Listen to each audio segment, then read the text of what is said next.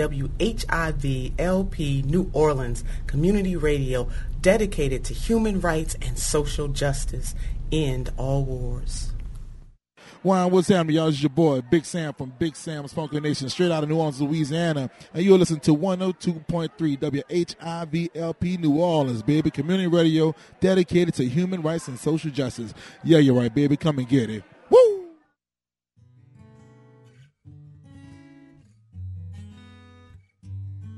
Good afternoon. This is Jamie Bernstein from the Offer Radio Hour.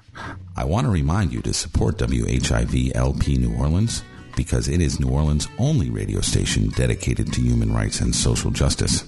And by the way, I am not just a host of a radio show here, I am also a member. You too can become a member by going to our website, whivfm.org, and clicking Donate. Hi, this is Sam Price. I host Soul Shine Radio every Tuesday night from 10 to 12. I believe in WHIV's mission of radio programming dedicated to human rights and social justice, which is why I'm not just a DJ here at the station, I'm a member too. Join me. Become a member today by visiting WHIVFM.org and click Donate. Thanks. Peace. I love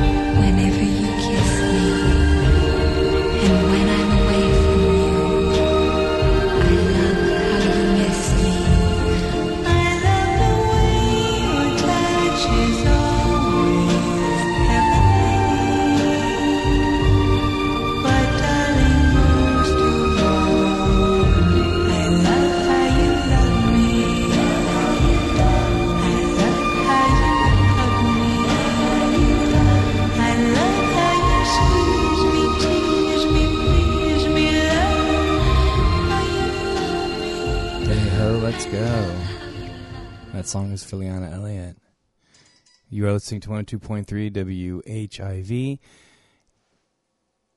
We are community radio dedicated to human rights and social justice, WHIVFM.org.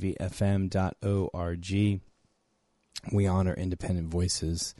We are not a radio station with a mission. We are a mission with a radio station. End all wars. 102.3 WHIV proudly presents FNO, also known as Film New Orleans. We are now accepting submissions for the Health and Justice Film Festival, which will occur May 29th through May 31st at the Broad Theater. We aim to generate discussions and mobilize audiences around health and justice through impactful films and moderated panels. Do you have a film to submit? Would you like to be involved? We are looking for sponsors and partners and volunteers. Submission and event information is available on our website at f-no.org. That's f-no.org. Also, WHIV has been broadcasting for five years. That's amazing. And we are able to honor independent community voices with your support. Right now, WHIV merchandise is 25% off t shirts, hoodies, fanny packs, and more. They make for great gifts, or just treat yourself. So simply go to WHIVFM.org and click store. That's WHIVFM.org. Thanks, y'all. Again, we are not a radio station with a mission. We are a mission with the radio station. End all wars. My name is Mark Alain Dery, and right now we're waiting for Doc Griggs. Uh, this is the Get Check, Get Fit, Get Moving show. He has confirmed that he'll be coming in today.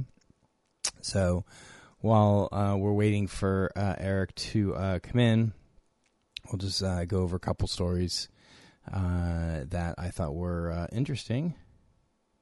And hopefully we'll get Eric to, to come in here and start our show.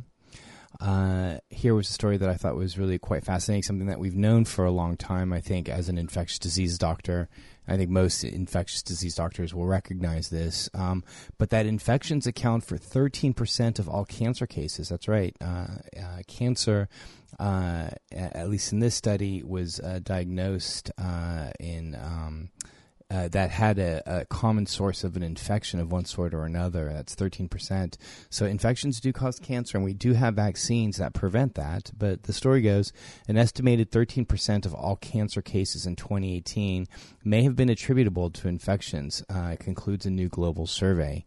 Uh, this extrapolates to about 2.2 million cancer cases that were diagnosed worldwide, corresponding to an age standardized incidence rates of 25 cases per 100,000. The primary causes were Helicobacter, uh, that's uh, otherwise known uh, Helicobacter pylori or H. pylori, human papilloma, human papilloma. Boy, this is really early in the morning for me. Human papilloma. Pa- the human papillomavirus, HPV, uh, hepatitis B virus, HBV, and hepatitis C. Let me just take a moment just to say that we can cure H. pylori, but we need to diagnose it. We have a vaccine against HPV as well as HBV, and we have a cure for hepatitis C. So it's really quite a shame to consider that there have been uh, these uh, cases of cancer that have occurred uh, in the setting of um, uh, uh, in the setting of these infectious diseases that either can be prevented via vaccines or can be prevented uh, uh or can be cured or treated. So the present work estimates for the first time an incidence rates of infections attributable to cancer in 2018 at an individual count, uh, country level, wrote the authors. Our study can help to raise awareness and inform recommendations for action against cancer, which tends to be viewed as non-communicable disease. The findings were then published uh, in December's uh, Lancet Global Health, and a casual association between certain infections and human malignancies is already well established, the authors comment. Previous research uh, has found uh, that H. pylori, HBV, that's the hepatitis B vax, uh, H uh, hepatitis B virus, HCV, that's the hepatitis C virus, and HPV, that's the human papilloma, papilloma virus, were responsible for 1.9 million uh, of the 12.7 million cancer cases reported in 2008. So that's uh, that's pretty interesting uh, uh, to consider, and again, something that uh, I think that we've all known uh, to uh, to be true. let's go to our next story here, which is something that I personally am affected because we do use coconut oil at home, and that is coconut oil consumption is linked to an increase in LDL. The LDL is uh, what's known as the quote unquote bad uh, cholesterol. So, new evidence is cracking open some of the positive health claims made about coconut oil.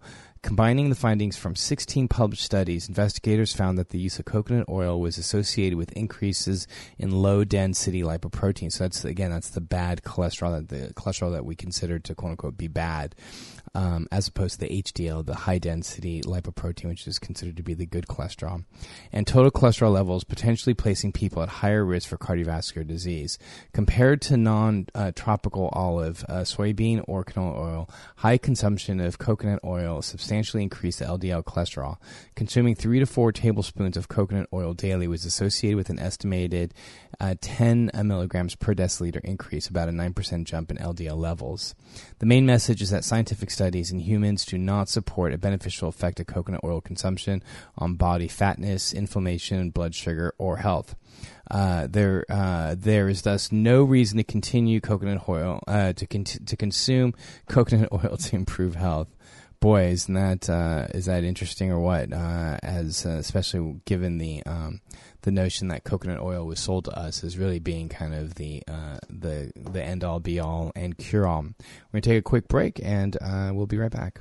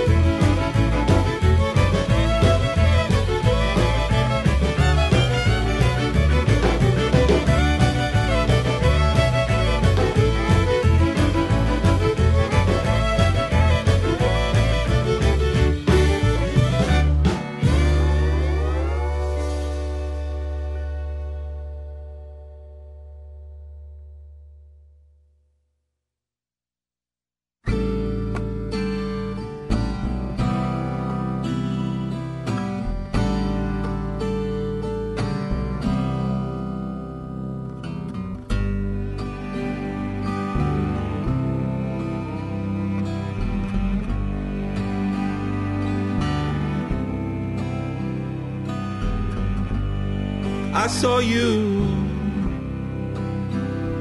today.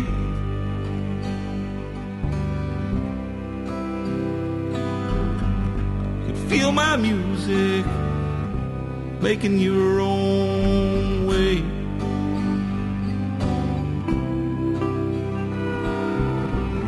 Won't see you again. Won't see you again. Anyway. Anyway.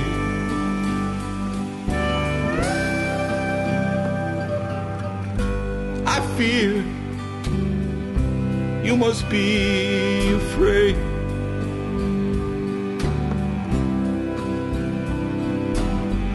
To feel like Jesus on his special day.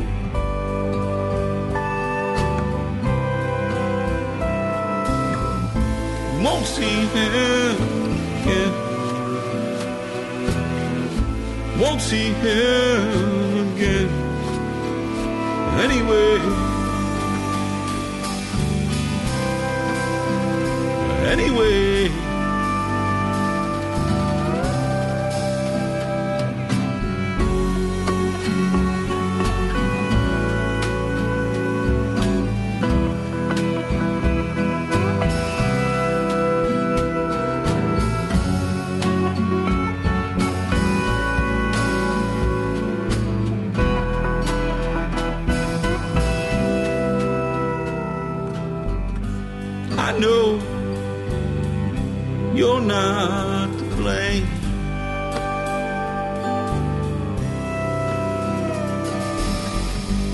Born for love, babe. That we're all the same.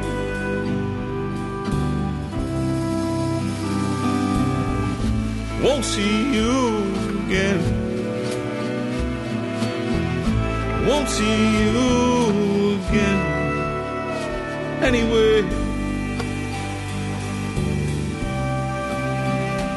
Anyway.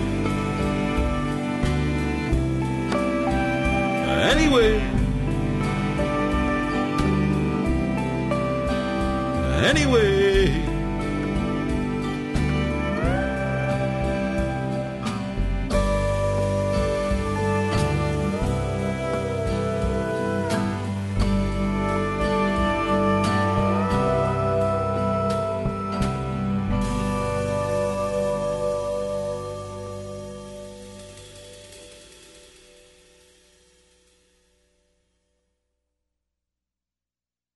Hi, this is Sam Price.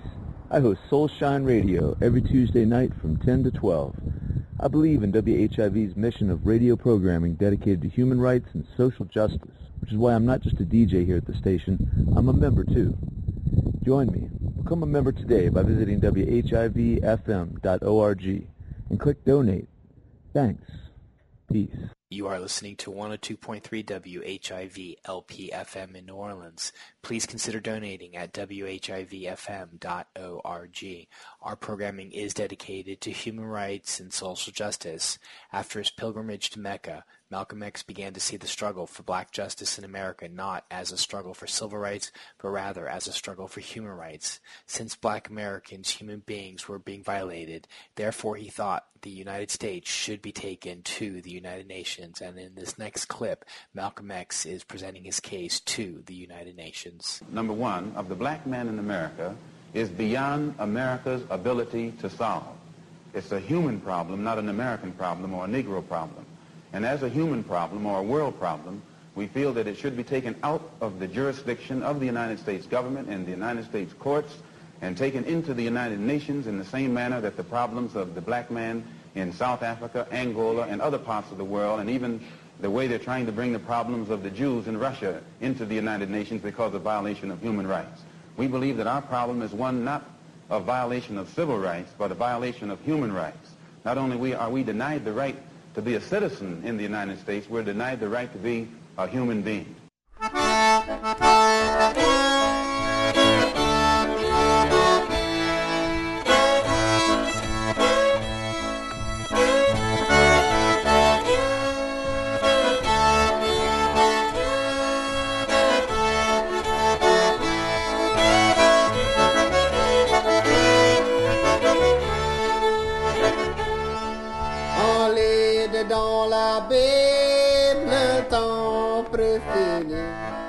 On lit dans la Bible le temps préféré. On lit dans la Bible le temps préféré. Oh le temps,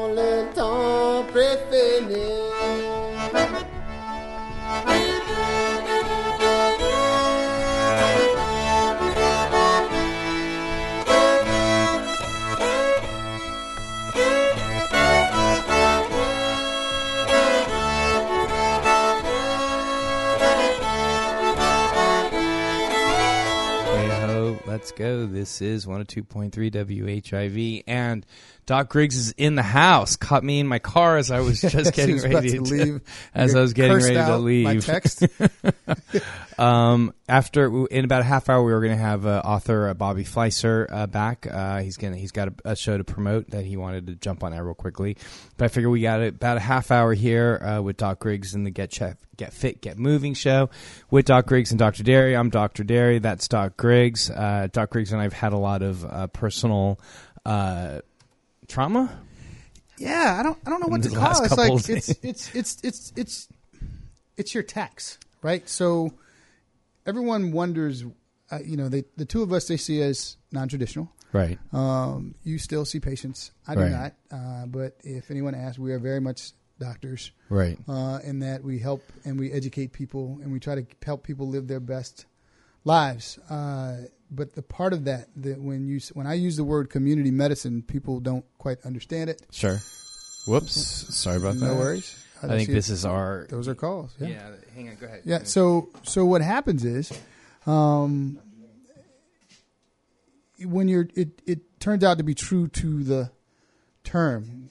We spend all this time uh, in in schools getting the proper training to handle the the medicine portion of it, and then uh, in order to be valid, uh, you have to spend time in the community, and in doing so, because we are we refuse to think we're better than or any different than the members of our community because we are all just people with jobs trying to help each other. Right. Um, you get close and you lose. Uh, I happened to be, we had the our, uh Krewe of Athena Ball this past weekend. Uh, I was one of the former Kings, and one of the the officials, one of the the, the, Like, part of the designated tableau. part of part of the tableau, Right. Vasovagaled, uh, which means folks she got dehydrated and passed out, and uh, you do your emergency on-site spot care. There's really nothing a doctor can really do other than keep things stable, CPR if necessary, and wait for EMS and move people out of the way. But the point is, life is really, really uh, fragile. In the last eight weeks, I've lost uh, eight people, seven people that I know very well. One of which the city knows, uh, Fifth Ward Weebie. Uh, Right. was a friend. Uh, I'm still digesting. That one hurt. Yeah, that Um, one. Uh, Fifth Ward. Weebie was, uh, Yeah. you know, part of. I don't know if you read the post that I put up on WHIV when he I've been, dude. I've been, yeah. he was um he was part of the. Uh, I first Weebie. Hmm, what's happening, Doc? I met Weebie like uh, 14 years ago or 15, right when I fir- like kind of right after Katrina and right when I first moved into Yeah. into town. I remember. And uh, he was he was great, man. He was funny. He was goofy. He, um, you know, it was like what he said to. I think he gave an interview to Allison Fensterstock when he was like, you know?" I'm like, "Dude, it's all about having fun and making music and having fun." And that was the kind of the quote that because that really kind of reflected who he was. But when I read that he'd passed, man, oof, Well, that telling you, one, that one, that one hurt, man. It's so it's it's social media that is just gives these gut punches that you don't Yeah. Um, expect. We worked together. I had him working with my students. We were working Uh-huh. at the center with his his his his health and talking Right. about getting checked, get fit, get moving. We're supposed to make a song. We're, there's a lot. I mean, we're working on, and then uh, you know we got you know life gets us busy, and he'd see me, Doc, I'm gonna, I'm gonna call you, I'm gonna call you, Doc, call me, I'm gonna call you, I'm gonna call God, he would have been. That would have been if that would have been the intro for our show, Oh, dude. That would have been. if, So l- let's just say I got some things in the work, man. I just I'm in a, in a death knell right now, and I guess you go through those things uh, as we get older. Uh, people tend to pass. I just found out another very close friend uh, passed away over the weekend. I wasn't aware of that she was sick. Um, but it's I've been a pallbearer. Uh, I've been the bearer of good news, bearer of bad news. I've had to grieve, uh, and it's it's basically what I've been doing is what I went into medicine for, but I forgot about the rough part. Um, it's spending time with the people. Uh, I'm sure you, as a healthcare professional, you get it all the time. People call you with I mean, really catastrophic news, and what you all you can do is be an ambassador of hope.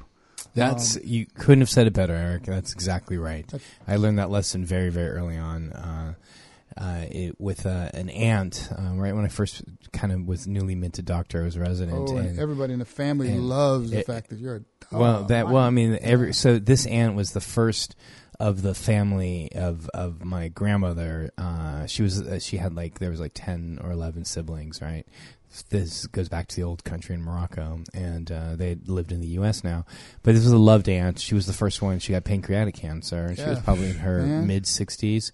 Beloved. She was the first of all of the siblings, and and uh, you know, I was an intern, and uh, and I had you know had visited with her at home, and she had lost a lot of weight, and I had taken a picture and had emailed it to several of my uh, cousins and said, "Hey, everybody, just you know, Aunt Claudia is very very ill. You know, if y'all want to, you know, should reach out to her and."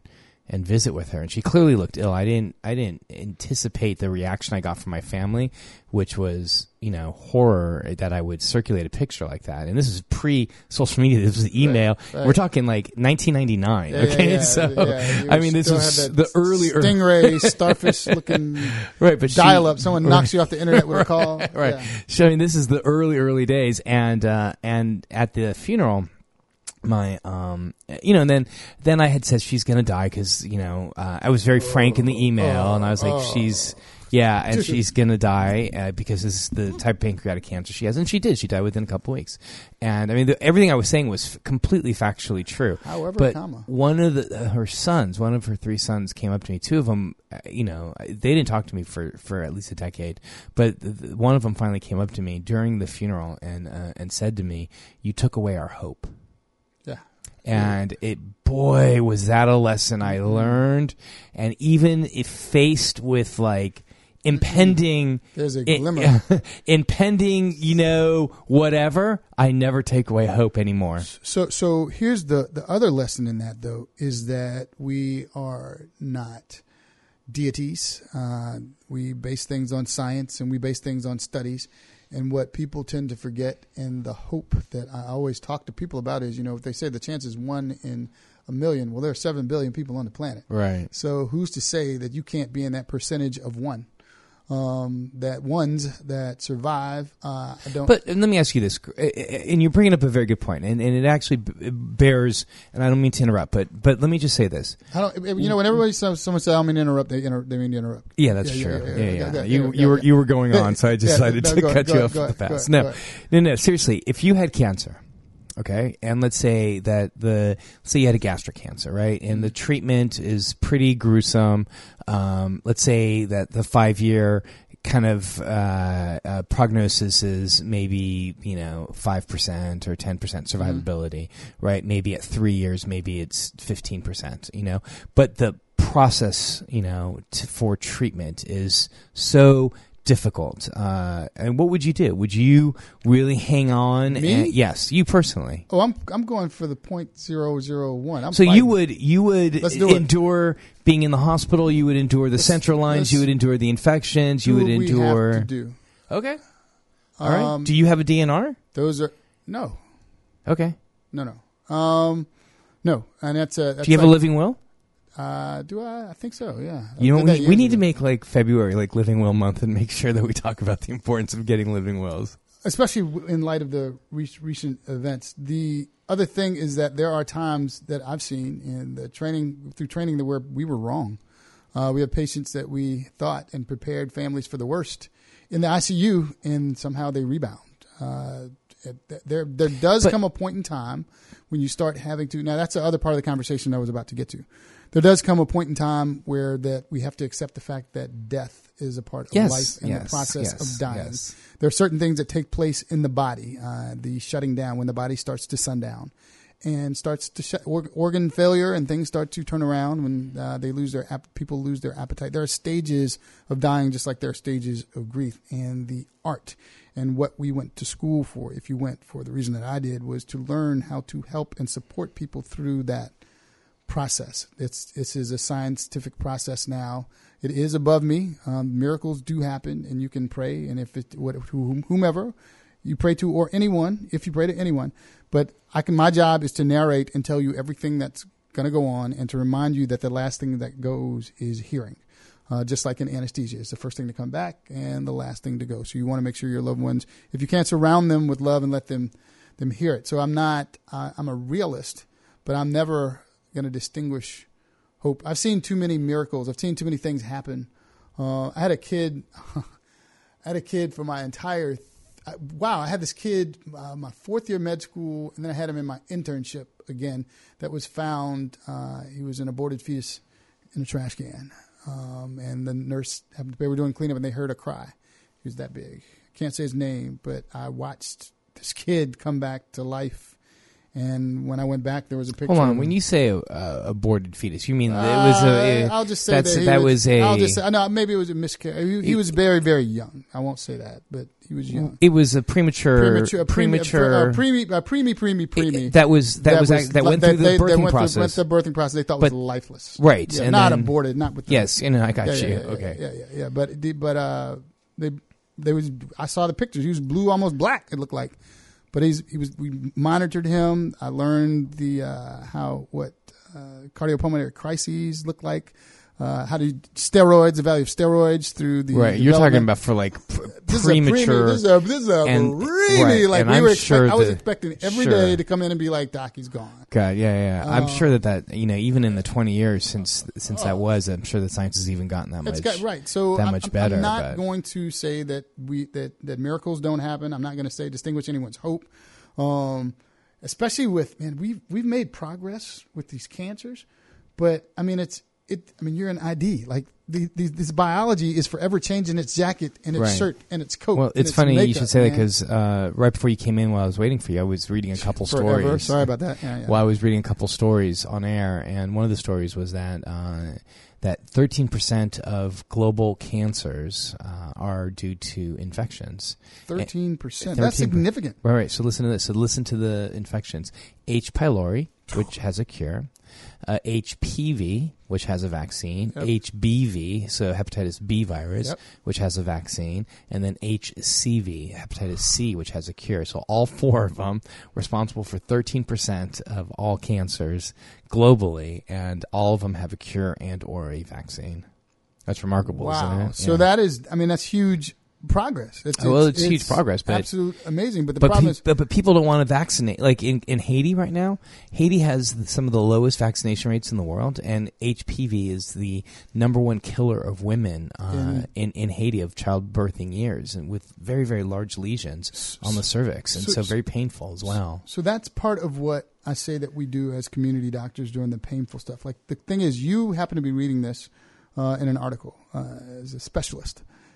The general public doesn't know that. If people knew, if we really were able to explain, which is man, and and that's the another part I've been uh, going through. Man, I had a real moment after Weebie. I'm like, man, I'm am am is all of this worth it? Like, am I doing my job? Like, is, is no one or not listening? Like, how can I change the messaging? Like, dude, I literally started. I'm like, started looking at law school applications again, and I'm like, okay, I can't go back to Dude. that. I'm telling you, man, I just it, Dude. it hurt, dude. It when I tell you it hurt, it's like I can't. I'm trying. So, and it's not a one person job, which is we work together, work with a bunch of folks, but it's just really hurt when it's people you know. Dude, that would be like me coming in here with, let's say I got diagnosed with Hep C or Hep B, Right. and I'm yeah, all right, doc, yeah, okay, what, and I don't tell you anything about it, Right. and oh yeah, yeah, and I blow it off, and I blow it off. You're like you're sitting across from me. What are you doing? Like it just, Right. and I've had it. It's happened to countless folks, man. This blood pressure thing. Just found out another friend just had, uh, and he had an aneurysm surgery. He was fifty. He's fifty three. This untreated high blood pressure, hypertension. Right. I mean, it's again, it all goes back to education. People don't know. If they understood the severity of it, it would be. Yeah, there's that also, but th- let me say there's two other things to that that go back to kind of the social determinants of health. One is we are a uh, a a country that is force fed or fed terrible foods, right? That are processed foods with high levels of, of, of sodium that do did you, cause. Was it the, did you see? Is it Geyser? One of the geysers was. They found a, they pled guilty to plead, putting arsenic. It's one of these water companies out of California, like arsenic or something. I gotta look it up. No, I don't mean, let me they- misspeak. but I mean, yeah. I, that just popped up last night. I couldn't And- sleep last night. I'm reading this stuff. Right, and uh, and the other thing too is that we make it hard for people to go to the doctors. You know, it, with our healthcare system uh, being what it is, and that being it, it's a, it's a system that's based on profits, uh, and it puts profits in front of people. It's really quite quite uh, uh, incredible to think that that you know somebody with hypertension who has an aneurysm surgery uh, it's just really remarkable so here's an article that uh, eric just uh, passed over to me crystal geyser water pleads guilty to We've dumping all seen it. arsenic into california ecosystem Jeez, the company that makes Crystal Geyser natural alpine spring water, You've now with it. arsenic, has it. admitted to illegally handling, uh, handling hazardous waste at its facility in Olancha, California. The uh, company behind the bottled water brand pleaded guilty to one count of unlawful storage of hazardous waste and one count of unlawful transportation of the hazardous material. Now you know if they admit to one count of Keep it, going. how many how many more how many more uh, do they have? Yeah, this is uh, this is really really incredible, dude. Uh, it's just Yeah, not I mean- surprising, you know. And the other thing too, I just wanted to while you're talking about that, let me just say that the presidential candidate, um, not Bloomberg. Yeah, no, Michael Bloomberg, um, former mayor uh, Michael Bloomberg of uh, mayor of New York City, has put in two hundred and fifty million dollars in advertising for his candidacy, and that's how he made the debate stage uh, last week uh, in the Democratic debates. Two hundred fifty million dollars he put in of his own money just in advertising. That it it would cost two hundred million dollars to fix the pipes in Flint, Michigan. Don't Ju- start that. just to give don't- you, don't- don't- just to give you, Yeah, I got- yeah, like, yeah. I mean, like two hundred fifty million dollars for a billionaire. Who's like to fix the multiple billion, right? I mean, it, the pipes. Like, if you still think about Flint, there's still no traction, you know, and uh, it, it's really, it's, it's anyway. So yeah, we be so, so, so, so, so that's the, the, the point. My, my point is people don't know what they don't know. And maybe uh, this is a process of talking it out. All the cancers that you talk about are asymptomatic until they're symptomatic. Right. Uh, blood, high blood pressure, asymptomatic until it's I always said if high blood pressure or hypertension was associated with pain, Oh. we'd have lines out the door. Oh, pancreatic cancer, same thing. But you don't really know what your symptoms are with because of it goes back to our diet. Right. We have this very Let me let me ask you a question. When you, you and I both cycle. you and I both got um, ulcers at the same time, right? Literally, like within the same week. Yeah, Okay, yeah, and neither one of us talked to each other about Say it. about it. a couple couple months later until we were on air, right? Yeah, right. So let me ask you're you. losing that. weight. Yeah. Uh, how, are you, how you losing? Do I know? Also, you too? Me too. So I was so we were uh, uh, we were hiking uh, in Europe when Leon and I went to Italy. I, when we came back, we talked about all the great food there was and stuff, right? Yeah. So while I was there is when I self-diagnosed myself with a, a duodenal ulcer, right? And uh, my first before I came onto ulcer, Yeah. boy, the thoughts. In my, Oh. so what were you thinking? So the the symptoms. So first of all, you get this weird pain. You take one finger and you point right here. You go to pancreatic cancer. there you go, Go dude. All right, gastric it's not so it wasn't me. So. No, no, you go to esophageal. You think about Barrett's esophagus. You think about esophageal. Another one of us are smokers, Yeah, but no, right, exactly, none. Yeah, but it was the the thought. My first thought was pancreatic cancer, Mhm. and then I was like, no, I would think that there would be some like painless jaundice, or Jaundice and something, then some- changing- changing- something. we're- we're right, Medical. We're talking Right. stools, guys. Yeah, sometimes Right. you got to look in the toilet bowl. but then it occurred Clay to me. color. Yeah. Then it occurred to me that was probably gastric. Yep. And I was like, for for about a day, for about twenty four to maybe thirty six hours, I thought for sure that I had a gastric carcinoma. I thought Yeah, for dude. sure it's what it was. I'm the right age. I'm the right gender. Yep. Like it was like it was done deal. And then all of a sudden, it just occurred to me, basically like. You know Yeah, this. yeah, this is, and then I just started doubling up on omeprazole, and I was better within 24 hours. yeah, so yeah, I, I did the meprazole. I did the the the whole uh, antibiotics deal. I went through the whole deal. Quit drinking, no coffee, stop eating the meat because I have GERD anyway. Um, so I could have lesions on my esophagus Sure. or just spots because it's a it's a family thing, and I'm we- still weaning off of the PPIs. I'm on uh, uh, Carafate and Pepcid right now. Oh, are you? Yeah, just Yeah. slowly but surely because every now and then I'll get you know it's the strangest sensation. is you get this stretchy feeling. You feel like you can't stretch in your Right, spine, but it's actually referred pain. Right. So I'm still going to get scoped from the rooter to the tutor. Are you? Oh yeah, dude. I'm getting Oh, good. done. I mean, well, wait, wait, it's wait. it's important. Um, At this point, we used to joke each other about our age and laugh, but no, I'm at at 50 and 50 plus, we say proudly because these people, everyone that's passed in the last seven, eight weeks, and my friends um, has been under the age. They've been 51 or under, um, and I mean that's, I mean it's, I, I don't even know what to say about that. I mean these are people that I like. We talk, Right. Like it's it it's you go to sleep and you. There were days and I still have issues. This past week, I'd go to sleep and wonder if I'm going to wake up. Right. And I'm watching all this sci-fi stuff, The Magicians on Netflix, and they're talking about afterlives and all this other stuff. Yeah, I got to find. I got to watch some sports or something. Yeah, Some no. kids cartoons. Um, and, you know, I, I think our my buddy uh, uh, Bobby Fieseler. I think we you met him before. I think he's Yeah. been on with the two of us. He'll be on in a second. So, uh, and actually, there's a um, there's a great there's a great song that's coming up, dude. In fact, here let's let's uh, let's play it right now. Um, I'm gonna play it right now. Hang on a second. Listen to this.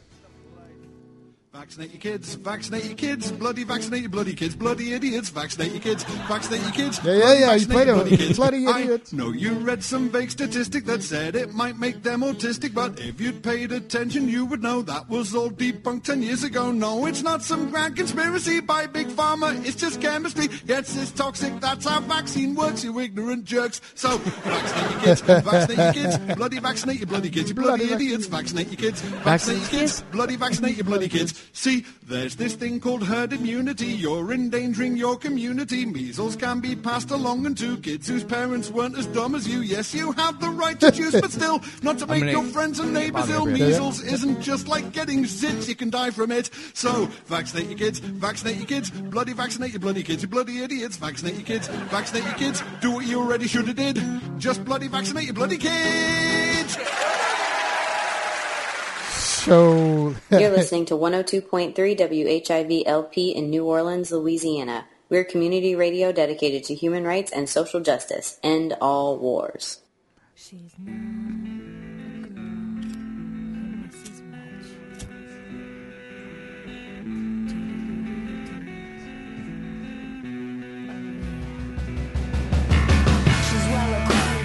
All right.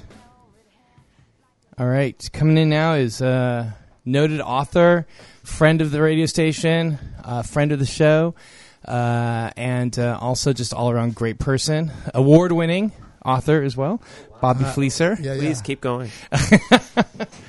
Um, we love uh, when you come on board. I was actually just telling you that we were, um, that your name came up, and I'm trying. Oh, you know what it is? It's for something completely different. It's it's going to be for um, in June. Someone's going to be contacting. One of my team is going to be contacting you to do a show live at the Ace Hotel uh, on the third Monday of June Oh, for fantastic. kind of uh, kind of pride awareness. We're going to have a panel uh, discussion. So- Fantastic. So we'll we'll we'll we'll do that. So it was funny Oh, to, sure. to, to hear from you. So um, so I know Yeah. you, you've met Doc Griggs before, and yeah, we bond, we bonded. Oh yeah. Oh, I got your whole last time I was here. I got your whole children's book you wrote about you becoming a doctor. Yeah, yeah, I told a lot of people about that. It was great. But still, what's, uh, what, what's the update with that? So I have I've been working. Uh, it was a challenge working with uh, working with an illustrator. Right. English is not the first language, so the context is out. So I'm using that as a storyboard to get to another author. I got I'm another illustrator, um, and it's a big surprise. So yeah, it's it's it's coming. Cool, man. The doll. Cool. Came, I got the doll now. The doll? The doll came in. Um, is it the Doc Griggs doll? Do, is it a bobblehead? Can I get a No, no, can it's I a get a. Doc Griggs bobblehead? Yeah, you, you have memorabilia. Yeah, you I got, like that kind of I got a doll, and I have a uh, doctor kit for the kids. Oh, nice. cool. I love that. So it'll be a kind of cool little thing. That's awesome. Yeah, it'll be fun. it'll be fun. um, so Bobby, what's going on? So um, on January 30th, um, I'm going to be, which is a Thursday at the end of this month, I'm going to be reading with an assistant professor of poetry at Tulane at this amazing uh, reading series called Dogfish.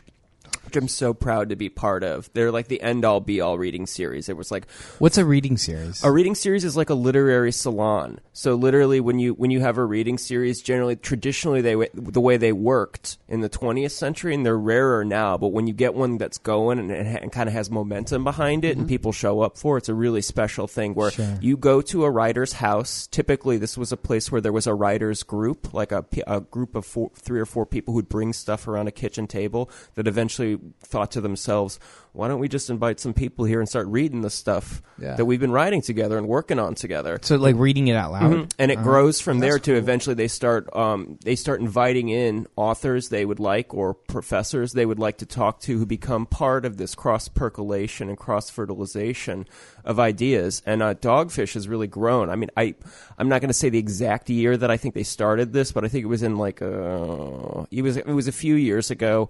There was this uh, a, a wonderful writer named Kate Root. I think was a product of the UNO MFA writing program. Uh, kicked this off with a couple of her um uh her, her like her writing group in essence and it's really blossomed and developed into this great thing where you go it's this house in St. Roch at I'll I'll say the address it's at 2448 North Villere. Weirdly enough, that's close to my bank, like the Hancock Right. Whitney Bank Right, off St. right. And um, and it's a great thing where now like a lot of uh, people if you're a New Orleans writer and you've you've published something you really it's an honor to be asked to be part of this reading Oh, good. series So you so you were asked to be part of it. Mhm. So for- Yeah. So to read part of the uh, of of your book about the I'll upstairs be lounge. reading part of yeah parts of Tinderbox, which Right. I'm really proud of. And then, uh, for example, there's a really great New Orleans writer named Maurice, Maurice Carlos Ruffin who wrote this book, "We Cast a Shadow." It's getting all sorts of attention. Published in 2018, he made sure when he was doing his initial hardcover tour to read at Dogfish. Huh. Another New Orleans writer named Jami Attenborough, Attenberg, sorry, wrote this book. Um, all this could can be yours or something like that. I might, I might be getting the title. All this could be yours. I think is it's about moving and the process of that kind of thing and family and stuff like that. She made sure to read at this reading series, so you get a straight shot where you have like thirty minutes or so, thirty five minutes of just people delving into your work and you getting to perform it in Right. essence which oftentimes isn't what i get to do when i go when i do a tinderbox book event i'll have a spiel a shtick now Yeah, yeah, where it's a shtick. presentation yeah. slides things like that oftentimes i'm giving people the historical background but they don't get to people then I, i'll sometimes go do an event where i barely I, I might not read a word from the book to be honest because you're just talking about and they're so shocked about the event, the upstairs Right. lounge fire, this notoriously unsolved arson, that people will have questions afterwards, and then before you know it, it's an hour, and it's like sort of like uh, you know how people have an internal battery where they just run out of stuff Yeah, yeah. about about forty five minutes. Okay. Yeah, it's Yeah. like okay, Mister Fieseler, you've had your. Uh, sounds like you've had your say, and I'm like, but uh, we didn't Right, get to haven't any of the book. so this will be wonderful because then I'll, I'm I'm going to spend the whole time uh, What- reading what select scenes read? from it. Yeah, what are you gonna like? Do you already know what you're gonna yeah, do? because it's um Do you want to first talk about the book real quick and, and Sure. maybe just plug the book and, Yeah. and what the story is? So, uh, my book Tinderbox, uh, the untold story of the upstairs lounge fire and the rise of gay liberation. It's a long subtitle. Is about um, a notoriously unsolved arson fire that took place at a gay bar on the ragtag uh, edge of the 1970s French Quarter, and it claimed 32 lives. Um, it was the deadliest fire on record in New Orleans history, and actually the worst mass killing of homosexuals in U.S. history until the 2016 um, massacre at Pulse in Orlando. And yet, this historic um, tragedy received just uh, like a few days of attention in its day due to um, rampant, ra- really rampant anti-gay bigotry. People just didn't want to deal with it. There were, and despite the presence of a chief suspect, like a a uh, internally conflicted, disturbed, very unpopular gay for pay hustler who'd been evicted from the bar violently moments before the fire began. Uh, And his- then was also witnessed uh, purchasing a canister of uh, yeah, at the Walgreens. at the wall like a lighter fluid canister. Yeah, where, which is still there. It's the Walgreens right across from Hotel Monteleone. Right, That was the and Walgreens so that the guy he- walked Wow. into. So Are it's- you so- serious? Yeah, Yeah, no, he was kicked out of the bar. That Walgreens? Yeah. Yeah. he walked into that Walgreens, bought a canister of Oh, lighter God, we were on fluid. air. yeah, yeah. Bought- and bought a canister of the lighter fluid. Yeah. and then presumably uh, moments later, it was a person matching his description, and then moments later, that same size and brand of lighter fluid was emptied into the front staircase of this bar, where one staircase had served as the lone entrance and exit. And because this was the 70s, border of the French Quarter, guess what? Fire code standards What fire code? didn't exist. New right? Orleans. the, the, the back emergency exit that people could have all fled the bar safely from uh, didn't have any marker, uh, and essentially the, none of the safety features of the bar Nothing. clicked in and worked. Uh, it's debated whether or not the, the bar hadn't been inspected in two years by the fire code inspector, who then claimed to have visited it. So there's this whole trade off about whether or not there had been uh, some sort of nice agreement, or if someone Yeah, had yeah. rendered unto Caesar to keep the fire code inspector yeah, away at that point. But anyway, it was a, it was a terrible tragedy, and this um this this gentleman, uh, this chief suspect, was permitted to, in essence, escape justice. Was never questioned by the police, though he was located by them and taken into custody, then lost from custody. They yeah, took I him mean, to. They, yeah. Let me ask you this: What if it had happened at like a uh, at a at a function uh, attended by uh, folks who like were belonged to the Rex crew?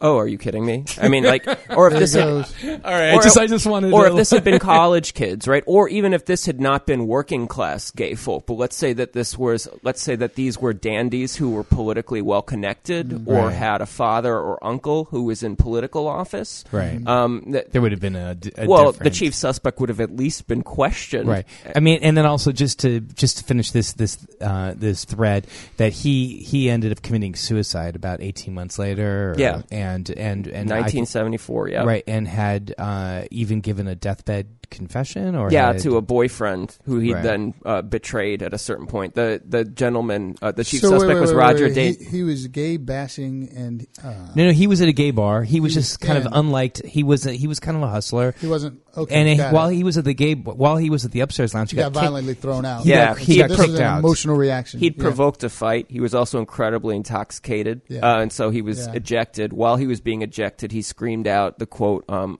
heard by two people, "quote I'm gonna burn you all out." That's very specific. It's a very specific thing to say you're going to do. Yeah. Um, and then moments moments later, uh, the fire begins in the front staircase. Um, so it was a terrible tragedy. Uh, completely swept under the rug for decades, really in New Orleans. And the the scenes I'm going to read for the book actually feature about how the legacy of this event became built, became known again, built up, and then now it's really on the map of LGBT plus history. Well, people people will refer to it nationally and inter- internationally. Actually, I've given interviews for like with Swedish academics that want to talk about. Um, what what is it, monumentology or something like that, and they want to talk about the nature of trad. They're talking. They're thinking of it from a way scholastic standpoint, but whatever. I, I think it's a riot if it if it ends up in a Swedish magazine. I can't read. So I have to have someone translate because even Google Translator doesn't work. So let me tell you, strange things happen when you're out of the country. I got a call from him. Where were you? Or was that a text? No, it was a WhatsApp.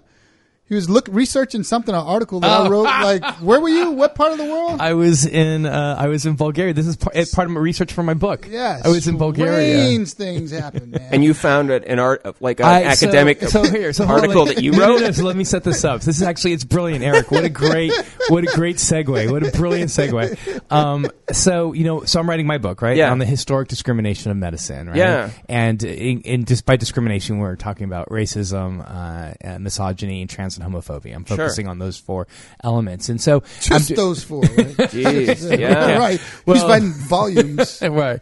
So uh, at least what I want to do is uh, uh, start the conversation and just let other people pick up and pick pick apart each one of those. But I'm going to start with an umbrella. But th- that's a point is well taken. So as I'm going through my research um, and I'm looking through and I'm digging through the research of African American physicians in uh, New Orleans, I did not know that there was a black owned hospital. Uh, Goodridge. that was here in New Orleans, and Louisiana I had Avenue. right. I that was uptown, and it was a completely black owned hospital because th- for black physicians to be able to practice amongst their community, Certainly. it's the, the most obvious thing in the world. How have I never been aware of this? And as I am digging through the data, and or as I'm digging through research, I'm googling, and I'm tr- one trail leads to another, and leads to another, leads to this dude right here who actually wrote an article. That stuff doesn't that happen in New Orleans? You'll know someone for two years. We don't talk about and it. then they'll throw something out like out of nowhere. I remember I, I was friends with this guy. I thought I knew everything about like uh, Clay Shaw, and uh, the Oliver Stone movie, and how that worked out, where Oliver Stone like essentially maligned Clay Shaw and, and tried to get clean. this like JFK? Is this J- the, movie? yeah, JFK. the movie Right. JFK. Right. And so I thought I knew I, I knew this guy David who ran Frenchmen Art and Books, and I thought I knew everyone that was involved in that. And then I was recently in the store, and David was like, "Oh no, I I, I was the guy that talked to Oliver." I was like, "What are you talking about? We've had we've had like nine conversations around this topic." But that that's No, like isn't that on. New Orleans? We Hold just have on. too many stories. People No, no, have too many Hold on, stories Bobby, here. But you nailed it. Like we talk every week for an hour on the radio, And and, we outside and of it, we we hang hang out out. outside. Our social circles are we have multiple social circles that collide. You're right? both involved in medicine. You care about this. You think about this on, stuff. he knows I'm writing a book on on the historic racial discrimination He in never medicine. asked. He never asked anything. What, what do you want to know? I'm like, dude, what the hell is this hospital? What? yeah. So it needed to be like a tar- the targeted question would have been Yeah, what dude. opened Yeah. that door Well, in your welcome, mind. Welcome to life with Doc Griggs. Like, Wow. like I don't know what I don't know, but like if I if I don't ask it exactly correctly, oh my God. what years did it, that, Yeah, that give us- hospital give us- give us exist? a- give us a breakdown Wow, on it real so that quickly. hospital was it, it, it, it was the early 1900s, late 1800s, early 1900s. It was one of the only places that African Americans could actually for nursing. It's tied to Dillard School of of nursing. Um, it's tied to the the med schools at Howard. When they would people Mhm. would come back and practice medicine because of redlining and segregation, you could only. Have you talked to most people that are like our parents' Mhm. age? They, a lot of them were born in either charity or Flint Goodridge Hospital. Mm. Um, and again, I mean that's a whole nother conversation back to just the the difference in um, communities. Uh, Right. Sure. Post pre segregation and post. I mean, they were isolated communities, but they were functioning. Mhm. Um, it was just it was just an accepted system. This is African American Hospital. It's on Louisiana Avenue. Um, it is right at the corner. What's the name of the street? There's Freret, and then the next street where you make the left to go over uh, to come downtown. The main Really? the name of the street. It's right there. You, it's it's like So a Central- senior. Central City. Yeah, Central City. Right. Yeah, yeah. So it's it, and it wasn't just a hub for New Orleans. Like it was pretty. I well mean, known throughout pe- the people around the country. I mean, physicians Everyone and knew. nurses around the country Well, there are- kind of came and trained there or at charity. Well, as an African American, if you wanted to become a doctor, you could go to Howard or you could go to um, Meharry, um, and that you, there we had limited choices. So, Mhm. but they people were well educated and they come back, and of course, you can only take care of your own.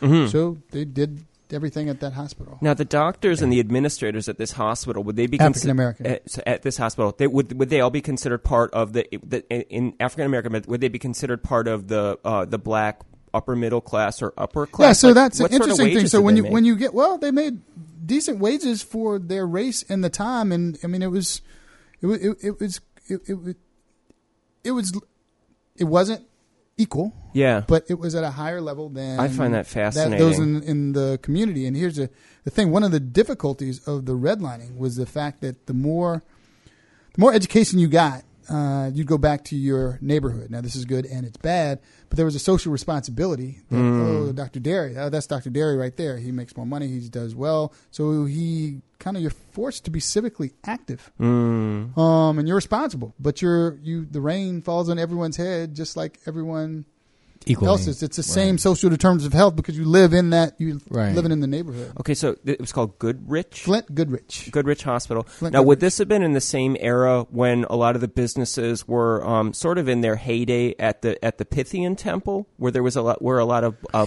black industry and a lot of black executives, black insurance companies, et cetera, were sort of being built up in that area? Do you know where the the I know exactly where you're talking about. yeah, well, and that's where my office is. Is the Pythian. So it was So yeah, located. Believe it or not, I'm going to say yes.